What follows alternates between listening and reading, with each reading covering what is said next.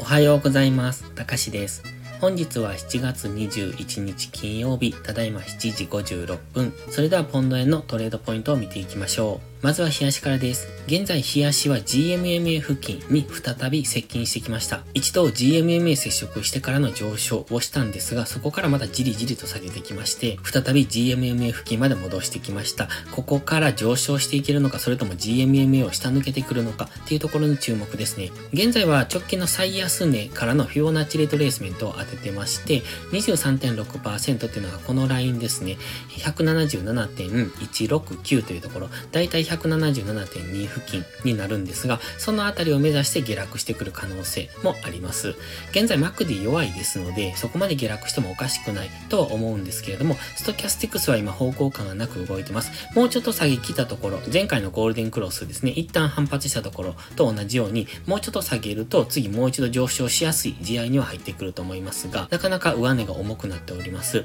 ただし、昨日も言いましたように、今、上髭も下髭も結構出してるんですよ。つまりこの中でじりじりと下げてきているんですね。ですので、このままストンと下落できるのかどうかっていうのは、ちょっと懐疑的かなと思ってますので、現在地付近からでの一度大きめの反発をする可能性は高いと思ってます。ただ、Mac で弱いので、すぐ反発するかどうかはわかりませんので、しっかり下げ止まりを見ておく必要がありますね。現在は冷やし単位では上昇トレンド中、しかも GMMA 付近に来てますので、冷やし単位で反発しやすいところにあるっていうところは認識しておくといいと思います。では4時間足です。4時間足ではこの最高値からの大きな下落がありますよね。184円ぐらいからの一度大きな下落があって、そこで戻しをつけての戻り売りの途中とも考えられます。で、これで大切なのが直近の安値、ここを抜けてこられるかどうかですね。ちょっとヒゲがあるので分かりにくいんですが、179.5付近、このあたりを明確に下抜けてくると、ここからこの戻り売りでの大きな下落になっていくと思いますけれども、現在はここでダブルボトムになって上昇する可能性もあります。で、先日も言ってますけれども、じりじりとは下落してきているんですが、やっぱり反発の上昇っていうのも結構強いんですよね。大きく下落しても比較的大きな陽線で反発してきたりもしてきてますので、やはりここでのダブルボトムを疑っておく必要があります。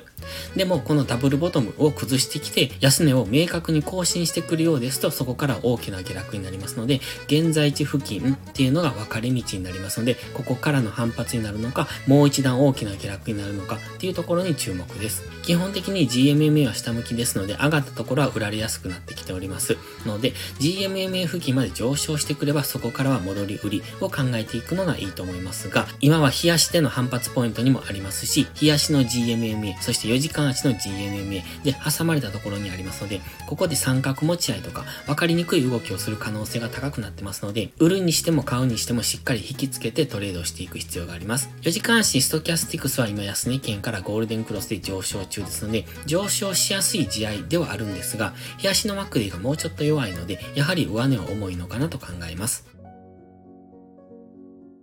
では1時間足です。1時間足の解説に入る前にお知らせです。しばらく休止してました FX テキストの販売を再開しました。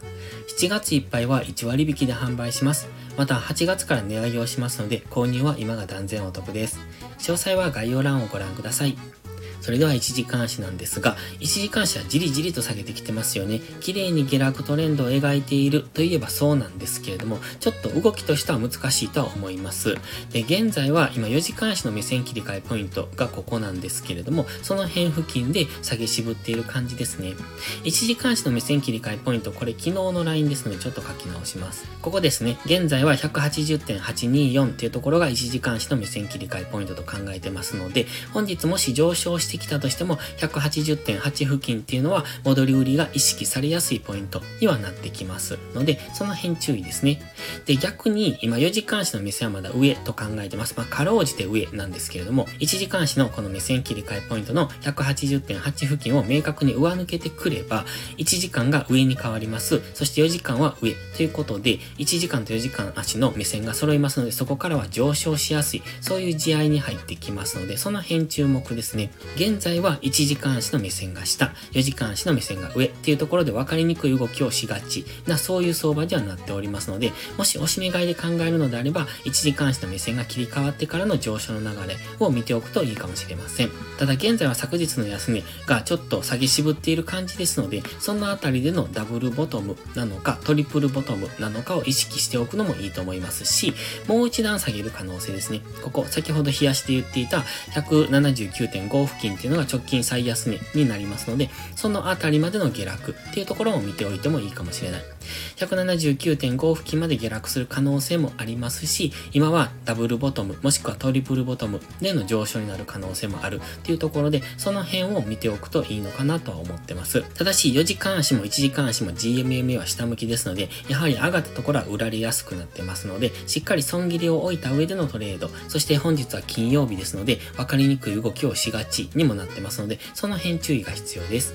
それでは本日は以上です。この動画がわかりやすいと思ったら、いいねとチャンネル登録をお願いします。そして最後にお知らせです。ポストプライムという SNS 限定で夕方にドル円の相場分析をしてますが、プライム投稿という有料投稿もしております。こちらのプライム会員は日々の相場分析で環境認識を鍛え、週末限定動画でスキルアップをするという至れり尽くせりの内容となっております。丁寧でわかりやすい解説には定評をいただいておりますので、少しでも気になる方は2週間の無料期間からまずはお試しください。無料期間の利用だけでも確実にレベルアップしていただける自信があります。また、プライム投稿は少しハードルが高いという方は YouTube のメンバーシップをお試しください。こちらはプライム投稿の週末限定動画のみを投稿してます。基礎力アップのための動画ですので、これだけでもスキルと環境認識が向上します。詳細は概要欄をご覧ください。それでは本日も最後までご視聴ありがとうございました。たかしでした。バイバイ。